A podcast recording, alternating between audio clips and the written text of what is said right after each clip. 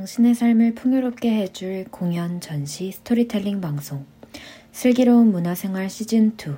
잠시 후 2화 시작합니다.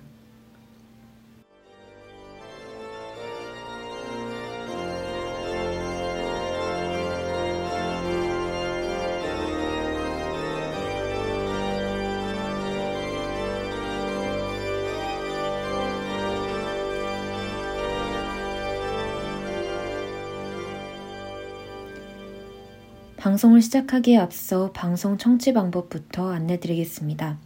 PC나 스마트폰에서 연세 인터넷 라디오 방송국 홈페이지 yirb.yonsei.ac.kr에 접속하셔서 지금 바로 듣기를 클릭하시면 슬기로운 문화생활의 생방송을 청취하실 수 있습니다.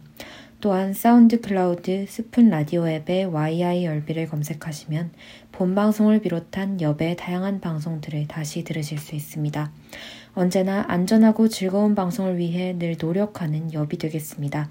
저작권 문제로 다시 듣기에서 제공하지 못하는 음악은 사운드 클라우드에 선곡표를 올려놓도록 하겠습니다.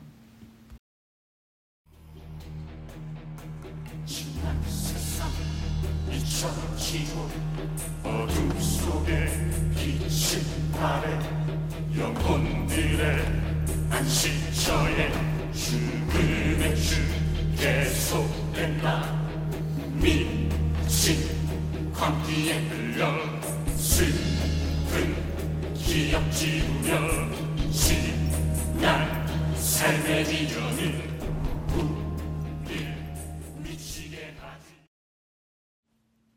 먼저 뮤지컬 엘리자벳의 역사에 대해 간단하게 소개해 드리겠습니다. 뮤지컬 엘리자벳이 만들어진 계기는 엘리자벳의 일기장과 오스트리아의 민담에 있는데요.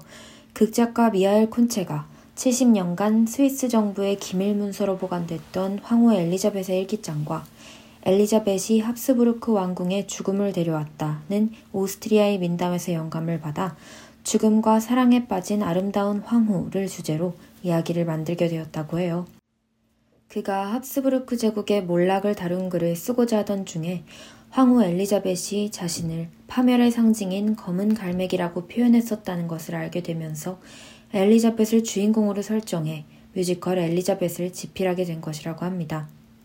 공연을 보다 보면 그만큼 엘리자벳의 인생과 더불어 역사적인 맥락도 비중 있게 다루어지고 있는 것을 확인하실 수 있습니다. 이렇게 쓰여진 뮤지컬 엘리자벳은 다양한 해외 버전으로 공연되었는데요. 연도 순으로 1992년부터 1998년의 빈 버전, 2001년부터 2003년의 에센 버전, 2003년부터 2005년의 빈 버전, 2005년부터 2006년의 슈투트가르트 버전, 2008년의 베를린 버전, 2012년부터 2014년의 빈 버전, 1996년에 일본의 다카라즈카 가극단 버전, 2000년과 2022년에 일본 토호판 버전 등이 있다고 합니다. 1992년에 오스트리아의 시어터 안 데르빈에서 초연을 올린 이후 30년 동안 독일, 스위스, 헝가리, 핀란드, 이탈리아, 네덜란드, 중국, 일본 등 세계 12개 국가에서 7개 언어로 공연되며 누적 관객수가 무려 1100만 명을 돌파했다고 합니다. 이 정도면 글로벌 흥행작이라고 볼 수 있겠죠? 뮤지컬 엘리자벳은 우리나라에서는 2012년 초연에서 15만 명의 관객을 동원했고 그 이후로도 꾸준히 공연되어 왔는데요. 2013년 재연, 2015년 3연, 2018년 4연에 이어 올해로 10주년을 맞았고 이를 기념하여 2022년 5연으로 돌아왔습니다. 이번 공연을 마지막으로 10주년 공연이 끝난 뒤에는 연출, 무대, 안무, 의상, 조명, 영상 등에 대한 대대적인 변화가 있을 예정이라고 합니다. 그럼 뮤지컬 엘리자벳의 역사에 대한 소개는 이쯤 하고 지금부터는 엘리자벳의 시놉시스에 대해 소개해 드릴 텐데요. 그 전에 잠깐 노래 듣고 오겠습니다. 뮤지컬 엘리자벳의 넘버 날 혼자 두지 말아요입니다.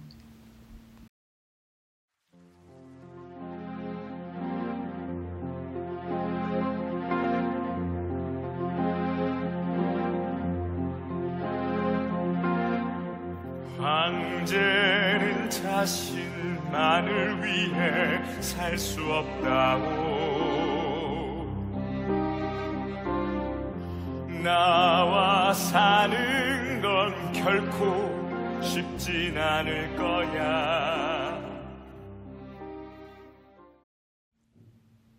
뮤지컬 엘리자벳은 황후 엘리자벳을 암살한 혐의를 받고 있는 루케니가 자신을 신문하는 판사에게 그리고 공연을 보고 있는 관객들에게 자신이 엘리자벳을 죽인 게 아니라 엘리자벳 스스로가 일생 동안 죽음을 사랑했기에 죽기를 선택한 것이라는 항변을 하기 위해 죽은 당시 사람들을 증인으로 세워 무대 위에 과거의 이야기를 불러오는 형식으로 이루어져 있습니다. 뮤지컬은 이 과정에서 오스트리아를 대표하는 인물인 황후 엘리자벳의 드라마틱한 인생과 더불어 합스부르크 제국의 역사를 함께 보여주고 판타지적 요소를 가미해 죽음을 하나의 캐릭터로서 등장시킵니다. 엘리자벳이 어떤 뮤지컬인지 감이 오시나요? 그럼 지금부터는 뮤지컬 넘버의 순서에 맞춰 뮤지컬 엘리자벳의 자세한 줄거리를 소개해 드리겠습니다. 스포일러가 많이 들어있으니 아직 공연을 관람하지 못한 분들은 주의해 주세요. 먼저 뮤지컬 엘리자벳은 프롤로그 넘버와 함께 시작됩니다. 막이 열리면 공연 내내 해설자 역할을 하는 루케니가 무대에 등장하는데요. 루케니는 허공 속에서 들려오는 목소리에게 황후 엘리자벳을 어째서 왜 살해했느냐는 취조를 받습니다. 루케니는 100년째 같은 질문을 듣고 있다며 지겨워하고 엘리자벳이 죽은 건 자신이 그녀를 살해해서가 아니라 그녀가 죽음을 사랑했기 때문이라고 말합니다. 그리고는 그 시대를 살았던 사람들의 영혼을 증인이라며 불러들이죠. 죽은 자들은 깨어나 좀비 같은 몸짓으로 춤추며 각자의 이야기를 노래하고 이후 죽음 그 자체인 토드가 등장해서는 자신이 엘리자벳을 사랑했음을 노래합니다. 프롤로그가 끝나면 죽은 자들은 사라지고 어두웠던 분위기는 밝게 전환되며 유년 시절의 엘리자벳이 무대에 등장합니다. 엘리자벳은 친척 모임을 피해 여행을 떠나는 아버지 막스 공작을 부러워하며 나도 당신처럼 자유롭고 싶다고 노래하죠. 이때 나오는 넘버가 당신처럼입니다. 이 넘버는 오스트리아 황실과는 어울리지 않는 자유로움을 추구하는 엘리자벳의 성향을 잘 보여줍니다. 공연을 보다 보면 엘리자벳의 주변 사람들이 그녀를 시시라고 부르는 것을 알 수 있는데요. 시시는 엘리자벳을 부르는 애칭이라고 합니다. 아버지 막스 공작은 떠나고 엘리자벳의 어머니 루도비카는 친척들을 모두 불러들입니다. 그리고는 우리 집안에 아주 좋은 일이 생겼다며 한껏 들뜬 목소리로 엘리자벳의 언니 헬레네가 오스트리아의 황제와 선을 보러 갈 거라 자랑하죠. 그 사이 엘리자벳은 높은 외줄 위를 타며 놀다가 발을 헛디뎌 떨어지고 죽을 위기 속에서 토드를 처음 만나고는 떠나려는 그를 왕자님이라 부르며 붙잡으려 합니다. 이때 나오는 넘버는 모두 반가워요입니다. 한편 오스트리아 황실에서는 황제가 업무를 보고 있습니다. 사람들에게 찬양받는 오스트리아의 젊은 황제 프란츠 요제프는 엄격하고 냉철할 것을 강조하며 일일이 간섭하는 어머니 대공비 소피로 인해 자신의 뜻을 마음껏 펼치지 못합니다. 이때 나오는 넘버는 신이 시어 지키소서 우리 젊은 황제입니다. 이때 루도비카는 정략 결혼을 성사시키기 위해 헬레네와 함께 여행을 떠난 막스 공작을 대신할 엘리자벳을 데리고 오스트리아 황궁에 도착합니다. 루도비카는 소피까지 모두 모인 자리에서 황제 요제프에게 큰딸 헬레네를 소개하지만 요제프는 헬레네가 아니라 떨어져 앉아 케이크를 먹고 있던 엘리자벳의 아름다움에 반해버립니다. 이때 나오는 넘버가 계획이란 소용없어입니다. 엘리자벳도 그런 황제가 마음에 들었고 두 사람은 서로를 향한 마음을 고백하며 결혼을 약속합니다. 요제프는 사랑의 징표라며 엘리자벳에게 목걸이를 걸어주고 엘리자벳은 목걸이를 무거워하지만 이내 아름답다며 마음에 들어 합니다. 이때 두 사람이 부르는 넘버가 나를 혼자 두지 말아요입니다. 저는 이 장면에서 황제가 주는 무거운 목걸이를 목에 거는 엘리자벳의 모습을 보며 앞으로 황실과 맞지 않는 그녀가 겪어야 할 어려움들이 미리 보이는 것 같았습니다. 이윽고 엘리자벳과 프란츠 요제프 두 사람은 아우구스티노 교회에서 결혼식을 올리는데요. 마냥 밝고 행복해 할것 같은 두 사람의 결혼식은 저주스럽고 불안한 분위기로 가득 차 있고 토드는 무대 뒤편에 나타나 결혼식을 올리는 그들을 한껏 비웃으며 결혼식 종을 울립니다. 이때 나오는 넘버는 모든 질문은 던져졌다입니다. 계획대로 요제프를 헬레네와 결혼시키지 못한 요제프의 어머니 대공비 소피와 황실이 엘리자벳을 숨막히게 할 것을 아는 엘리자벳의 아버지 막스 공작은 이 결혼을 탐탁지 않아 합니다. 요제프와 엘리자벳은 절대 서로의 자녀와 어울리지 않는다고 말하죠. 결혼식에 참석한 하객들도 오스트리아의 황후가 된 엘리자벳에 대해 한마디씩 말들을 얹습니다. 이때 나오는 넘버는 그녀는 여기 어울리지 않아입니다. 자신이 아니라 요제프를 선택한 엘리자벳에게 화가 난 토드는 죽음의 천사들과 함께 나타나서 마지막 춤은 자신과 함께 춰야 한다며 엘리자벳을 유혹합니다. 하지만 엘리자벳은 죽음을 거부하고 토드는 그녀가 결국에는 자신에게 돌아오게 될 것이라고 말하며 사라집니다. 이때 부르는 넘버가 마지막 춤입니다. 이쯤에서 잠깐 노래 듣고 오겠습니다. 뮤지컬 엘리자벳의 넘버 마지막 춤입니다.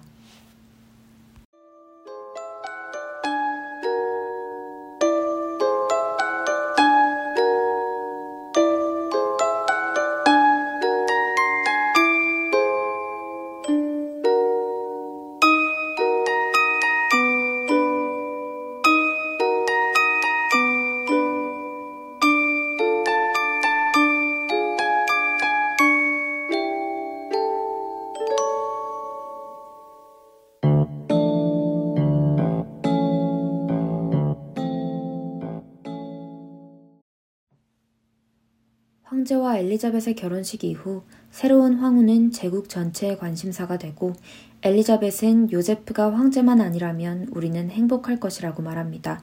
이때 나오는 넘버는 사랑과 구경꾼들입니다.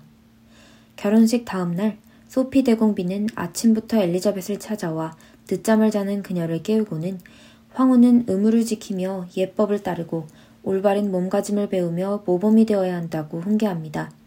엘리자벳은 어머니가 자기를 괴롭힌다며 요제프에게 어머니를 말려달라 하지만 요제프는 이는 제국과 국민을 위한 거라며 소피의 편을 들어줍니다. 이때 나오는 넘버는 황후는 빛나야 해입니다. 자신의 이야기를 들어주지 않는 요제프에게 실망한 엘리자벳은 내 삶의 주인은 바로 나이고 내 삶은 이제 내가 선택할 것이라며 자유를 노래하는데요. 이때 나오는 넘버는 나는 나만의 것입니다. 이 뮤지컬의 대표 넘버라고도 할 수 있는데요. 들어보신 분들도 계실 것 같습니다. 이 장면 이후에는 결혼 이후 엘리자벳이 어떤 삶을 살아왔는지를 보여주는데요. 엘리자벳은 두 딸 모두를 낳자마자 소피에게 빼앗기고 아이 이름도 자기 마음대로 짓지 못합니다. 결혼 4년 차에는 자신에겐 당신의 아름다움이 큰 도움이 된다며 함께 해주라는 요제프의 부탁에 두 아이들을 돌려받는 것을 조건으로 함께 헝가리로 떠나게 됩니다. 이때 나오는 넘버는 결혼의 정거장들입니다. 그들은 헝가리로 떠나 데브레첸에 도착했지만 엘리자벳의 첫째 딸 소피가 아파서 죽어가기 시작합니다. 한편 엘리자벳이 시어머니 소피가 싫어하는 것은 모두 한다고 들은 헝가리 사람들은 그녀가 자신들의 독립을 지지해 주기를 기대합니다.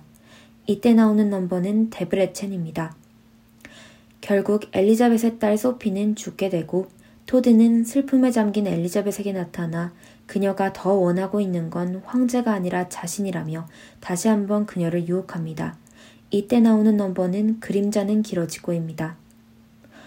오스트리아의 어느 카페, 사람들은 모여서 황후 엘리자벳과 대공비 소피, 황제 요제프, 그리고 새로 태어난 황태자 루돌프 등 황실에 관한 가십거리들을 이야기합니다. 그리고 모든 게 소용없다는 듯 우리는 종말이나 기다리자고 이야기하죠. 이때 나오는 넘버는 행복한 종말입니다. 앞선 두 아이들처럼 엘리자벳이 낳자마자 소피에게 빼앗긴 아들 루돌프는 대공비 소피의 밑에서 자랍니다. 소피는 황태자가 약해 빠져서는 안 된다며 아직 너무 어린 루돌프에게 군대식 교육을 시키고 어머니 엘리자벳도 제대로 만나지 못하게 막습니다. 이때 나오는 넘버는 어린애든 아니든입니다. 업무를 마친 요제프는 엘리자벳의 곁에서 편히 쉬고 싶다며 그녀를 찾아오지만 엘리자벳은 당신은 지금까지 자신보다 어머니를 더 챙기지 않았냐며 그를 받아주지 않습니다. 그리고 더는 못 참겠다며 이제는 아이들을 어떻게 키울지 등은 자기 마음대로 선택할 수 있게 해달라고 하죠. 이렇게 최후 통첩을 날리는데요. 이때 토드는 또다시 나타나 자유를 주겠다며 엘리자벳을 유혹하고 엘리자벳은 이제는 내 힘으로 자유로워질 수 있다며 그를 거부합니다. 이때 나오는 넘버는 엘리자벳 문을 열어주오입니다. 한편 배고픈 거리의 민중은 우유 배달을 밤새 기다리지만 우유를 받지 못하고 루케니는 그 이유가 황후 엘리자벳이 우유로 목욕을 하며 외모를 가꾸기 때문이라고 하는데요. 민중들은 그런 루케니의 말을 듣고 분노하며 민중의 해방과 자유를 외칩니다. 이때 나오는 넘버는 밀크입니다. 엘리자벳은 루케니의 말처럼 나라의 일에는 관심을 두지 않은 채 우유로 목욕을 하며 자신의 외모를 가꾸는 데에만 신경을 쓰고 그런 그녀에게 요제프가 찾아와 당신이 이겼다며 이제부터는 뭐든 당신 뜻대로 해주겠다 말합니다. 이때 나오는 넘버는 황후께서 외모를 가꾸신다와 나는 나만의 것 reprise입니다. 이렇게 1막이 끝나는데요. 2막 또한 루케니가 등장하며 시작됩니다. 루케니는 관객석에서 등장해 관객들 앞에 엘리자벳과 관련된 싸구려 기념품들을 늘어놓는데요. 동시에 엘리자벳의 이면에는 관심을 갖지 않고 열광하는 사람들을 조롱합니다. 이때 나오는 넘버는 키치입니다. 헝가리의 독립을 지지했던 엘리자벳은 헝가리의 왕비로 즉위하며 헝가리 국민들의 환호를 받는데요. 대관식에는 토드가 또다시 등장합니다. 토드는 자유를 찾아 승리감을 느끼고 있는 엘리자벳에게 너는 나를 다시 찾게 될 거라 하지만 엘리자벳은 이를 부정합니다. 이때 나오는 넘버는 엘젠과 내가 춤추고 싶을 때입니다. 이쯤에서 잠깐 노래 듣고 오겠습니다. 엘리자벳의 넘버 내가 춤추고 싶을 때입니다.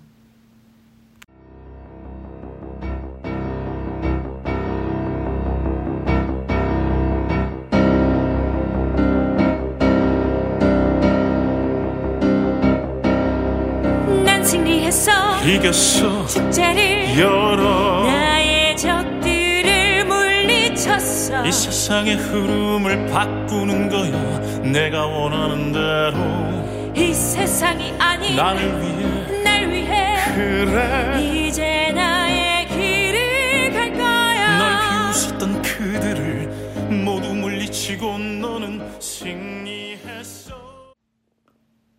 이후에는 무대 위의 넓은 침대에 혼자 누워있는 어린 루돌프가 등장하는데요. 루돌프는 혼자서는 무섭고 외롭다며 엄마 엘리자벳을 찾지만 그녀는 오지 않습니다. 그런 루돌프의 곁에 토드가 찾아오고 루돌프는 그를 잡으려 하지만 토드는 우린 다시 만날 거라 말하며 사라집니다. 이때 나오는 넘버는 엄마 어디 있어요입니다. 한편 대공비 소피는 더 이상 자신의 말을 듣지 않는 요제프가 못마땅합니다. 그녀는 정치적 영향력이 커지는 엘리자벳에게 위기감을 느끼고 그녀를 견제하기 위해 자신의 측근들과 함께 요제프가 바람을 피운 것처럼 계략을 꾸미기로 합니다. 이때 나오는 넘버는 우리냐 그녀냐입니다. 그들은 볼프 살롱에서 황후와 닮은 여인을 뽑아 데려가는데요. 이때 루케니는 그들이 데려가는 여자가 성병에 걸려 있다는 것을 넌지시 언급합니다. 이때 나오는 넘버는 내숭 따윈 집어치워요입니다. 운동을 하던 엘리자벳은 갑자기 쓰러지고 의사로 변장해 그녀를 진단한 토드는 그녀가 성병에 걸렸다고 이야기해 줍니다. 엘리자벳은 남편에게서 감염되었을 것이라는 토드의 말을 듣고 분노하고 배신감에 요제프에게 받았던 목걸이를 빼서 던져버립니다. 이때 나오는 넘버는 전염병입니다. 자신이 어머니의 계략에 빠져 엘리자벳에게 상처를 주게 되었다는 사실을 알게 된 요제프는 분노하여 대공비 소피를 찾아오고 이제 자신의 주인은 엘리자벳 뿐이니 더 이상 엘리자벳과 자신 사이에 끼어들지 말라고 경고합니다. 이때 나오는 넘버는 벨라리아입니다. 요제프는 떠나버린 엘리자벳을 그리워하지만 엘리자벳은 20년 동안이나 그의 곁으로 돌아오지 않습니다. 이때 나오는 넘버는 혼란한 시절들입니다. 방황하던 엘리자벳은 정신병원을 찾기도 하는데요. 정신병원에서 자신을 따라하며 황후 행세를 하는 환자를 보고는 자신은 몸이 아니라 영혼이 묶여 있다 말하고 차라리 자신이 저 여자였으면 좋겠다고 노래합니다. 이때 나오는 넘버는 정신병원과 아무것도입니다. 한편 이젠 커서 30살이 된 성태자 루돌프는 아버지와 다른 정치 이념을 가지고 신문의 가명으로 황실을 비난하는 글을 씁니다. 이를 알게 된 요제프는 분노하고 두 사람은 결국 대립하게 됩니다. 이때 나오는 넘버는 루돌프, 난 정말 화났다입니다. 토드는 이런 루돌프의 곁에 다시 나타나고 너만이 무너지는 세상을 구할 수 있다며 루돌프가 아버지와 맞서도록 부추깁니다. 루돌프는 토드의 말대로 자신이 세상을 바꾸겠다고 하죠. 이때 나오는 넘버는 그림자는 길어지고 reprise입니다. 루돌프는 헝가리의 귀족들과 함께 적극적으로 황실에 반대하는 세력을 형성하려 하지만 이를 아버지 요제프에게 들켜버립니다. 요제프는 아들에게 큰 배신감을 느끼고 사람들은 황태자가 반역죄를 저질렀다고 이야기합니다. 이때 나오는 넘버는 음모입니다. 한편 방황하던 엘리자벳은 죽은 막스 공작의 유령을 보게 됩니다. 엘리자벳은 그를 보며 아버지처럼 되고 싶지만 이젠 당신처럼 될 수 없다는 걸 알고 있다고 노래하는데요. 이때 엘리자벳이 부르는 넘버는 당신처럼 reprise입니다. 그 뒤 계획을 모두 들키고 반역자가 될 위기에 처한 루돌프는 자신과 뜻이 같은 어머니 엘리자벳을 찾아옵니다. 루돌프는 어머니에게 도움을 요청하지만 엘리자벳은 자신은 이미 요제프를 벗어났다며 아들에게 아무런 위로와 도움도 주지 않습니다. 이때 나오는 넘버는 내가 당신의 거울이라면입니다. 결국 절망에 빠진 루돌프는 죽기를 선택하고 토드가 들려준 총을 자신의 머리에 겨누어 자살하고 맙니다. 이때 나오는 넘버는 죽음의 춤입니다. 엘리자벳은 루돌프의 장례식에서 뒤늦게 후회하며 크게 슬퍼합니다. 그녀는 죽음에게 자신을 데려가 달라 애원하지만 죽음은 엘리자벳이 진정으로 자신을 원하는 게 아니라 고통을 피하기 위해 자신을 선택했다는 것을 알고는 그녀의 애원을 거절하죠. 이때 나오는 넘버는 추도곡입니다. 루돌프의 장례 장면 이후에는 우울한 분위기를 깨고 루케니가 등장해 새로운 상품을 판매하는 모습을 보여줍니다. 여기에는 엘리자벳이 루돌프의 관을 붙잡고 울고 있는 사진이 포함되어 있는데요. 이때 나오는 넘버는 나의 새로운 상품입니다. 루돌프를 잃은 엘리자벳과 요제프는 처음 사랑을 노래했던 호숫가에서 다시 만나는데요. 요제프는 엘리자벳을 붙잡으려 하지만 엘리자벳은 이제는 다시 예전으로 돌아갈 수 없다며 그를 떠납니다. 이때 나오는 넘버는 행복은 너무도 멀리에입니다. 엘리자벳이 다시 떠나고 요제프는 꿈을 꾸는데요. 꿈속에서 합스부르크 왕가가 완전히 붕괴되는 모습을 보게 됩니다. 그는 꿈속에서 엘리자벳을 데려가겠다는 토드에게 저항하지만 이는 통하지 않고 루케니는 토드에게 엘리자벳을 죽일 흉기를 전달받습니다. 이때 나오는 넘버는 질문들은 던져졌다 reprise입니다. 검은 옷을 입고 산책을 하던 엘리자벳을 본 루케니는 그녀를 찌르기 위해 그녀에게 뛰어들고 흉기에 찔린 엘리자벳은 쓰러지고 마는데요. 이때 나오는 넘버는 암살입니다. 그토록 자유를 원했던 엘리자벳은 결국 죽음으로써 자유를 찾게 됐는데요. 자유를 쫓듯 입고 있던 검은 옷을 벗어 던지고는 흰 옷을 입은 채로 토드에게 다가가 그와 입을 맞추며 숨을 거둡니다. 그리고 루케니는 감옥에서 목을 매 자살하며 그게 막이 내립니다. 이때 나오는 넘버는 베일은 떨어지고입니다. 네, 이렇게 넘버에 맞춰서 자세한 이야기를 소개해 드렸는데요. 보다 자세한 극의 흐름과 내용이 궁금하신 분들은 아직 지방 공연이 남아있으니 극장에 가서 엘리자벳을 한번 관람해 보시기를 추천드립니다. 이쯤에서 음악 듣고 오겠습니다. 엘리자벳의 넘버 그림자는 길어지고 reprise입니다.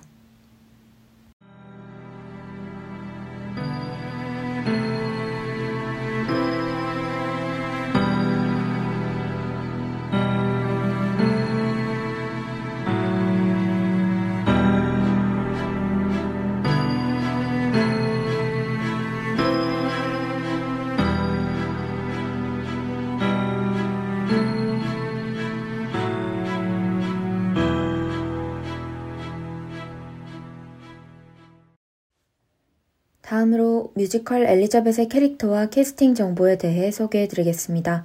먼저 오스트리아 역사상 가장 아름다운 황후로 기억되며 많은 이들의 사랑을 받았지만 정작 자신은 쓸쓸한 삶을 살며 늘 죽음의 유혹을 받았던 황후 엘리자벳 역에는 뮤지컬 레베카, 마타하리, 위키드, 스위니 토드 등의 작품들에 출연했고 초연부터 엘리자벳 역으로 참여했던 옥주현 배우와 뮤지컬 지킬 앤 하이드, 팬텀, 레베카, 프랑켄슈타인 등에 출연해온 이지혜 배우가 캐스팅되었습니다.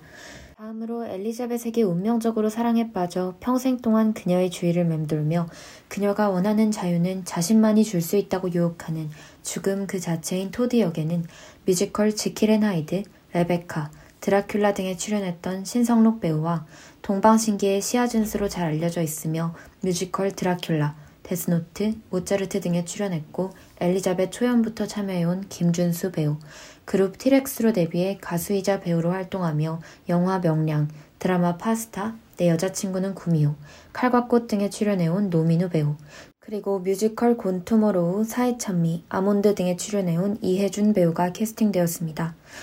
엘리자벳을 암살한 아나키스트로 관객들에게 해설자로서 등장하는 루이지 루케니 역에는 뮤지컬 위키드, 영웅, 썸씽 로튼 등에 출연해온 이지훈 배우와 뮤지컬 라이온 킹의 앙상블로 데뷔해 웃는 남자, 드라큘라, 잭 더 리퍼 등에 출연해온 강태을 배우, 그리고 뮤지컬 노트르담 드 파리, 모차르트, 지킬 앤 하이드 등에 출연했고 엘리자벳 초연부터 참여했던 박은태 배우가 캐스팅되었습니다. 또 논리적이고 냉철하고 엄격하게 행동하도록 강요받고 살아왔으며 늘 한결같은 마음으로 엘리자벳만을 사랑하지만 정작 그녀가 원하는 자유만은 줄 수 없었던 오스트리아의 황제 프란츠 요제프 역에는 뮤지컬 레베카, 모차르트, 웃는 남자 등에 출연했으며 엘리자벳 초연에도 참여했던 민영기 배우와 베이스 바리톤 성악가로 뮤지컬 엘리자벳으로 뮤지컬에 데뷔한 길병민 배우가 캐스팅되었습니다. 그리고 프란츠 요제프의 어머니로 황후의 자리를 포기하고 자신의 아들을 황제로 즉위시킬 만큼 매사에 엄격하고 황실 안에서의 의무를 우선시하는 대공비 소피 역에는 뮤지컬 올슉업, 신데렐라 등에 출연했던 임은영 배우와 마리 앙투아네트, 팬텀, 모차르트 등에 출연했던 주아 배우가 캐스팅되었습니다. 다음으로 엘리자벳의 아들이지만 대공비 소피에 의해서 어머니와 가깝게 지내지 못했으며 아버지와의 정치적 대립과 어머니의 무관심 속에서 방황 끝에 결국 극단적인 선택을 하게 된 비운의 황태자 루돌프 역에는 뮤지컬 드라큘라, 위키드, 여신님이 보고 계셔 등에 출연했던 진태화 배우, 뮤지컬 엑스칼리버에서 스윙으로 데뷔한 장윤석 배우와 뮤지컬 그리스, 미드나잇 액터 뮤지션, 넥스트 투 노멀 등에 출연했던 이석준 배우가 캐스팅되었습니다.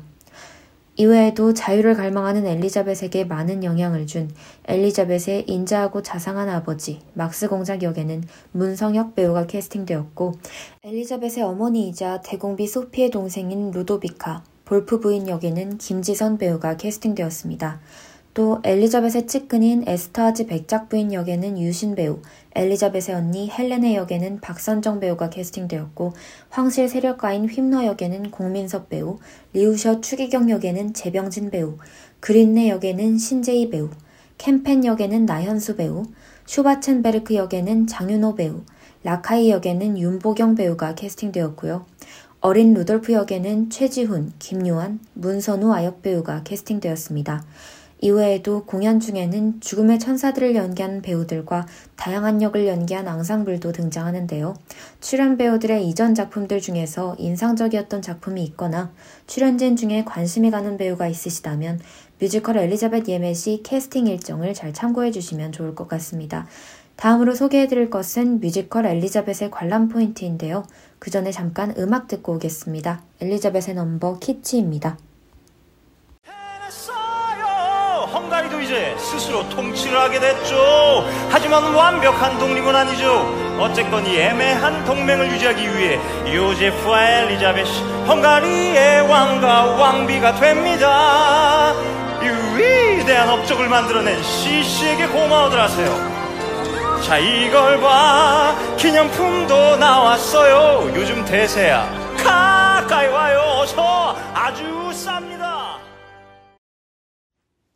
지금부터는 알고 보면 더 재밌는 뮤지컬 엘리자벳의 관람 포인트 몇 가지에 대해 소개해 드리겠습니다. 먼저 뮤지컬 엘리자벳이 대사를 극도로 절제하고 노래로 스토리를 이어가는 형식의 song-through 뮤지컬이라는 점에서 뮤지컬의 넘버를 관람 포인트로 꼽을 수 있습니다. 엘리자벳의 작곡가 실베스터 르베이에 따르면 엘리자벳의 넘버들은 장면에 따라 다양한 특징을 가지고 있다고 합니다. 먼저 넘버 나는 나만의 것은 엄격한 황실의 규범과 시어머니 소피 대공비 등 자신을 억압하는 것들로부터 자유로워질 것을 갈망하는 엘리자벳의 감정을 잘 보여줄 수 있도록 만들어졌다고 해요. 또 화려한 기교와 고음이 특징인 루케니의 넘버들은 그가 가진 냉소적인 측면을 강화해주고 입체적인 인물이라고 볼 수 있는 루케니의 다채로운 면모를 잘 표현할 수 있도록 만들어졌다고 합니다. 뮤지컬 엘리자벳 속에서 황실에서의 삶은 과거의 시간이므로 클래식함을 대변하고 해설자 역할을 하는 루케니는 과거와 현재를 이어준다는 점에서 현재를 대변하며 죽음 그 자체인 토드는 시간을 초월하여 보편적으로 존재하는데요. 이러한 시각적 차이들을 음악적인 특징을 통해 표현하기 위해서 황실에서의 음악에는 클래식한 느낌을 주었고 루케니의 넘버에는 팝적인 요소를 가미하였으며 토드의 넘버에는 신비롭고 초현실적인 느낌을 줌으로써 음악을 통해 그가 이 세상의 사람이 아니라는 점을 전하는 동시에 그를 살아있는 것처럼 생생한 인물로 만들고자 했다고 합니다. 이러한 점들을 미리 알고 가서 공연을 보시면 각각 다른 느낌을 가진 음악들이 하나의 여정을 따라 함께 어우러지는 것을 감상하는 재미가 있으실 것 같습니다. 다음으로 꼽아볼 관람 포인트는 바로 뮤지컬 엘리자벳의 무대와 의상입니다. 먼저 19세기에 성대했던 합스부르크 왕가를 재현하기 위해 뮤지컬 엘리자벳은 화려한 무대 세트를 사용하고 있는데요. 그만큼 공연을 처음 보시는 분들은 무대를 구경하는 재미가 있으실 것 같습니다. 의상을 보는 재미도 있으실 텐데요. 뮤지컬 엘리자벳에는 무려 370여 벌이나 되는 아름답고 기품 있는 의상들이 사용되었다고 합니다. 특히 1막 하이라이트 넘버인 나는 나만의 것에 등장하는 별 드레스는 실제로 황후 엘리자벳의 초상화에도 등장하는 의상이라고 하는데요. 스와로브스키 크리스탈과 레이스로 만든 에델바이스가 달려 있으며 드레스 무게가 거의 10kg에 달해서 이 드레스를 입으면 조심해서 움직여야 한다고 합니다. 또 뮤지컬 엘리자벳이 실존 인물의 삶을 바탕으로 하고 있는 만큼 서사에 맞춰 뮤지컬 엘리자벳에 나오는 여러 실제 장소들을 찾아보는 재미 또한 관람 포인트로 꼽아볼 수 있을 것 같습니다. 그녀의 실제 삶과 뮤지컬을 비교해보는 재미가 있을 것 같은데요. 뮤지컬 엘리자벳 팀의 official에 따라 엘리자벳 속의 실존 장소들에 대해 소개해드리자면 먼저 슈타른베르크 호숫가가 있습니다. 이곳은 극중에 황후 엘리자벳과 황제 프란츠 요제프가 처음으로 둘만의 시간을 보낸 곳인데요.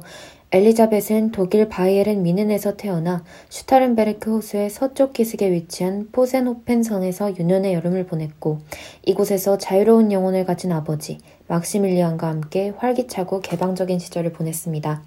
엘리자벳은 황후가 된 이후에도 이 호수를 찾아와 여름 휴가를 보내곤 했다고 합니다.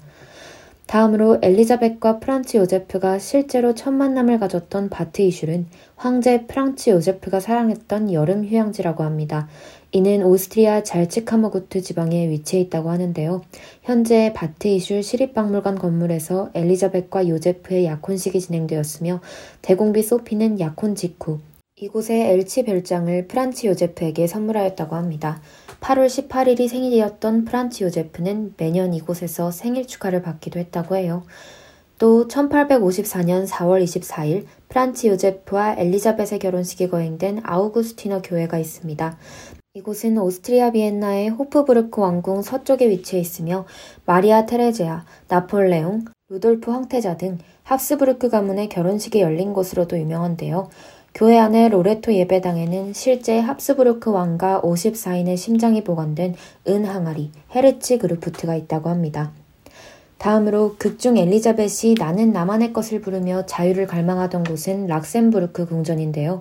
이곳은 오스트리아 비엔나 외곽의 락센부르크 마을에 위치해 있는데 엘리자벳과 프란츠 요제프가 신혼생활을 보낸 곳이 바로 이곳이라고 합니다. 프란츠 요제프가 비엔나의 중심으로 가서 황실의 업무를 보는 동안 낯선 궁전과 사람들이 지루했던 엘리자벳은 황실 궁전 근처의 공원에서 승마를 즐기기도 했다고 합니다. 또 극중에서 죽음이 엘리자벳에게 마지막 춤 넘버를 부르는 장면의 배경은 쇤브룬 궁전의 무도회장 세트인데요. 이곳은 오스트리아의 비엔나에 위치한 여름 궁전으로 엘리자벳과 프란츠 요제프는 오랜 기간 쇤브룬 궁전에서 살았으며 특히 프란츠 요제프는 출생과 죽음을 모두 이 궁전에서 맞이했다고 합니다.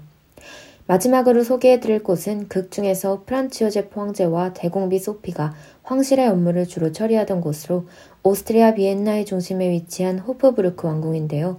이곳은 약 7세기 동안 제국을 송치하던 합스부르크 왕가의 중심지이자 겨울 거주지가 되어 주었다고 합니다. 현재 이곳에 가면 보존되어 있는 엘리자벳과 프란츠 요제프의 침실, 업무 공간 등을 통해 황실의 생활을 엿볼 수 있고 엘리자벳의 의상과 운동기구 등이 전시된 CC 박물관이 황실 내에 위치해 있어 엘리자벳의 생애를 더 자세히 들여다볼 수도 있다고 합니다. 마지막으로 꼽아볼 만한 뮤지컬 엘리자벳의 관람 포인트는 바로 독특한 구성 방식인데요. 먼저 엘리자벳의 구성을 독특하게 만들어준 요소 중 하나로 인격화되어 나타난 죽음인 토드라는 캐릭터를 꼽아볼 수 있습니다. 죽음을 소재로 한 작품들은 많지만 뮤지컬 엘리자벳은 극 중에서 죽음을 의인화해서 하나의 인물로 나타내고 또 그 죽음이 인간과 사랑에 빠졌다고 표현되어 있다는 점이 굉장히 새롭게 다가왔던 것 같아요. 공연을 보면서 토드가 어떻게 등장하는지, 또 어떤 장면에서 등장하는지, 죽음을 어떻게 표현하는지 등에 집중하다 보면 또 다른 재미를 느끼실 수 있을 것 같습니다. 또 해설자로서의 루케니도 뮤지컬 엘리자벳의 구성 방식을 독특하게 만들어준 요소라고 볼 수 있는데요. 프랑스에서 태어난 이탈리아인으로 이탈리아, 스위스, 오스트리아, 헝가리 제국을 떠돌다가 스위스에서 무정부주의자가 되었으며 엘리자벳을 암살하고 그녀의 사후에 제네바 감옥에서 종신형을 선고받아 감옥에서 스스로 생을 마감한 실존 인물 루케니를 해설자로 데려와 죽음과 엘리자벳의 사랑 이야기를 들려주게 했다는 점도 공연 관람의 흥미로운 요소가 될 수 있을 것 같습니다. 이쯤에서 잠시 노래 듣고 오겠습니다. 뮤지컬 엘리자벳의 넘버 내가 당신의 거울이라면입니다.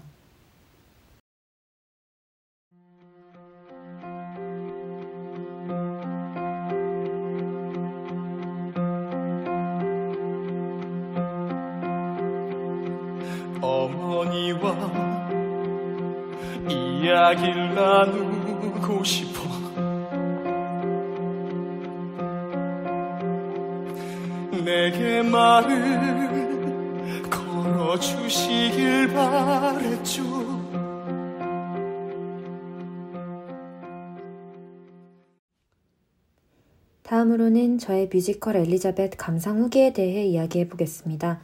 먼저 대극장이라 그런지 무대가 역시 화려하고 볼 게 많다는 생각이 들었어요. 특히 서 있는 황후 엘리자벳의 실루엣을 따온 무대 구조물과 토드가 등장할 때마다 내려오던 무대 오른편의 브릿지가 인상적이었던 것 같습니다. 또 엘리자벳이 song-through 뮤지컬이라서 그런지 뮤지컬에 나오는 넘버들도 너무 좋았는데요. 특히 하이라이트 넘버인 나는 나만의 것이나 그림자는 길어지고 reprise, 키치 등의 넘버는 뮤지컬이 끝나고 나오면서도 계속 제 귓가에 맴돌았던 것 같아요. 극 자체도 재미있게 관람했는데요. 사랑받았지만 외로웠고 늘 자유를 갈망했던 황후 엘리자벳의 삶을 죽음이라는 캐릭터와 루케니라는 해설자를 통해 보여준다는 점이 흥미로웠습니다. 한편으로는 며느리 엘리자벳과 시어머니 소피의 관계를 보다 보면 워낙 인물들의 대사가 직설적인 편이라서 일일 드라마에 나오는 고부 갈등을 보는 듯한 느낌이 들기도 했고 또 엘리자벳이 계속해서 거부하는데도 잊을만 하면 자꾸 그녀의 앞에 나타나서 그녀를 유혹하려는 토드가 꼭 무슨 전남친 같은 캐릭터라는 생각이 들기도 했습니다. 인상 깊었던 장면을 하나 꼽아보자면 결혼의 정거장 넘버를 꼽아볼 수 있는데요. 작은 극장처럼 표현된 무대 조형물 안에서 움직이는 엘리자벳, 요제프, 소피 등의 인물들의 손목에 실을 매달아서 무대 조형물 위쪽의 사람들이 이들을 인형 다루듯 조종하는 것처럼 연출함으로써 황실 인물들의 지난 몇 년간의 삶을 인형극으로 표현한 장면이 특히 인상적이고 재미있게 다가왔던 것 같습니다. 하지만 뮤지컬 엘리자벳은 어떻게 보면 황후 엘리자벳이 죽음을 향해 가는 과정을 보여주는 극이다 보니 공연이 전체적으로 어둡고 음울한 분위기를 띠고 있는데요. 그런 만큼 이런 분위기를 싫어하시는 분들의 취향에는 맞지 않을 수도 있을 것 같습니다. 공연을 보면서 아쉬운 점도 있었습니다. 바로 자리 문제였는데요. 저는 블루스퀘어 신한카드홀 극장에서 열린 서울 공연을 관람했었는데 제가 예매했던 자리가 1층이 아니었던지라 이막 시작 부분에 키치를 부르면서 관객석에서 등장하는 루케니를 제대로 보지 못했다는 점이 조금 아쉬웠습니다. 키치 장면은 뮤지컬 엘리자벳의 아주 인상적인 장면들 중 하나이니까 이 장면을 제대로 관람하고 싶으신 분들은 1층의 좌석을 예매하시는 걸 추천드립니다. 무대와 가까운 앞열이나 루케니가 지나는 통로의 주변 좌석을 예매한다면 극 중에 루케니 배우가 나눠주는 키치를 받을 수도 있다고 해요. 이 점도 예매하실 때 참고해 주시면 좋을 것 같습니다. 다음으로는 뮤지컬 엘리자벳의 공연 정보에 대해 이야기해 드리겠습니다. 공연 시간은 170분이고 인터미션 20분이 포함되어 있고요. 티켓 가격은 VIP석은 15만원, R석은 13만원, S석은 9만원, A석은 7만원이고 관람 3시간 전까지 예매가 가능하며 8세 이상부터 관람이 가능하다고 합니다. 할인 정보에 대해 간단하게 이야기해 드리면 A석에 한해 2015년생부터 2004년 사이의 초중고생은 신분증, 여권, 학생증, 청소년증 등의 증빙 서류를 지참하면 본인 한정 30% 할인을 받을 수 있고요.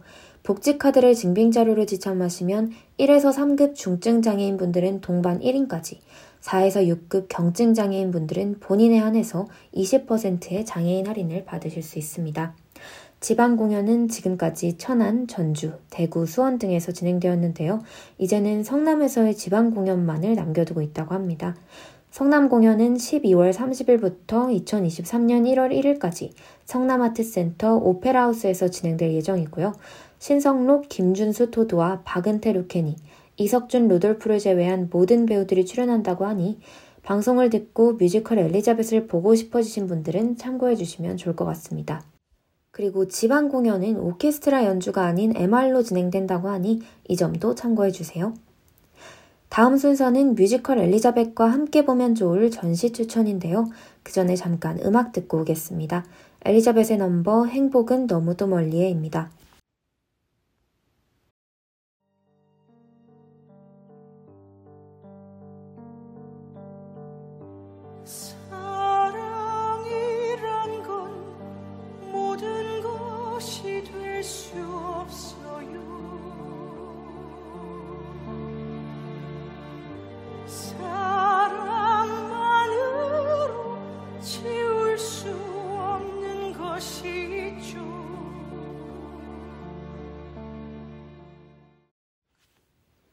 마지막으로는 뮤지컬 엘리자벳과 함께 보면 좋을 전시에 대해 추천해드리겠습니다.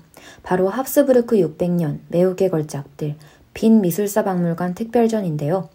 오스트리아 수교 130주년을 기념하여 뮤지컬 엘리자벳의 배경인 합스부르크 왕가를 주제로 열린 전시라고 해요. 오스트리아뿐만 아니라 헝가리, 체코, 스페인, 이탈리아 남부, 벨기에, 네덜란드 지역에 이르기까지 넓은 유럽 영토를 통치하며 해가 지지 않는 제국으로 불렸던 합스부르크 제국에 대해 자세히 알아갈 수 있는 전시인데요. 전시를 보면 문화와 예술의 중심지였던 도시 빈과 빈 미술사 박물관의 예술품들과 유럽을 빛낸 바로크 거장의 명화를 감상할 수 있으며 뮤지컬 엘리자벳의 실존 인물인 황후 엘리자벳과 프란츠 요제프 1세 황제의 초상화를 감상하며 두 인물을 더 생생하게 만나볼 수 있다고 합니다. 전시는 프롤로그인 더 멀리, 합스부르크가의 비상과 1부 황제의 취향을 담다 프라하의 예술의 방, 2부 최초로 박물관을 꾸미다 티롤의 암브라스성, 테마 구간인 갑옷은 패션이다 3부 매혹의 명화를 모으다 예술의 도시 빈, 4부 대중에게 선보이다 궁전을 박물관으로 5부 걸작을 집대성하다 빈 미술사 박물관, 에필로그 더 가까이 오스트리아에 전한 조선의 마음 순으로 이루어져 있는데요. 특히 5부에서는 뮤지컬 엘리자벳 속에 등장하는 프란츠 요제프 1세 황제가 30년에 걸쳐 실시한 도시 확장 정책과 이로 인해 문화와 예술의 중심지가 된 오스트리아의 도시 빈에 대한 이야기를 다루고 있으니 뮤지컬 엘리자벳을 관람하신 분들은 전시를 좀 더 흥미롭게 관람하실 수 있을 것 같습니다.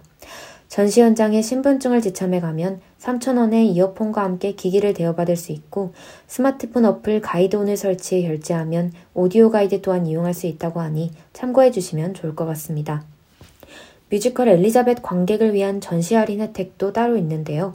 기존 입장료는 개인 기준 만 25세에서 64세의 성인은 17,500원, 만 13세에서 24세의 성인은 15,000원, 만 7세에서 12세의 어린이는 만원, 만 4세에서 6세의 유아는 6천원, 만 65세 이상은 8천원이지만 인터파크 티켓에서 표를 예매하거나 현장 예매를 하면 2022년 뮤지컬 엘리자벳 실물 티켓을 소지한 관객에 한해서 뮤지컬 엘리자벳 티켓 한 매당 1인 20% 할인을 적용받으실 수 있다고 합니다. 전시는 2023년 3월 1일까지 서울 용산구에 위치한 국립중앙박물관 기획전시실에서 진행될 예정이고요. 전시 평균 관람 시간은 보통 1시간 이상이며 월, 화, 목, 금, 일요일 10시부터 18시, 수, 토요일 10시부터 21시까지 전시를 관람하실 수 있습니다. 발권 및 입장 마감은 관람 마감 시간 40분 전이고 1월 1일과 22일은 휴관일이라고 하니 이 점도 참고해 주세요. 이제 방송을 마무리할 시간이 됐는데요. 슬기로운 문화생활 시즌2는 3화부터는 한 주 텀을 두지 않고 매주 돌아올 예정입니다. 다음 방송의 주제는 극작가 크리스토퍼 본드의 연극을 각색한 미국 원작 뮤지컬 스위니 토드인데요. 스위니 토드라는 캐릭터를 팀 버튼의 뮤지컬 영화 스위니 토드 어느 잔혹한 이발사 이야기로 알고 계시는 분들도 많을 것 같아요. 다음 시간에는 청취자 여러분께 바로 이 공연에 대한 이야기를 들려드리는 시간을 가져보려고 합니다. 다음 방송에도 많은 관심 부탁드립니다. 청취자 여러분들이 행복한 한 주를 보내시길 바라면서 저는 이만 인사드리겠습니다. 마지막 곡으로는 엘리자벳의 넘버 나는 나만 의 것 들려드리겠습니다. 오늘도 함께 해주셔서 감사합니다. 다음 시간에 만나요.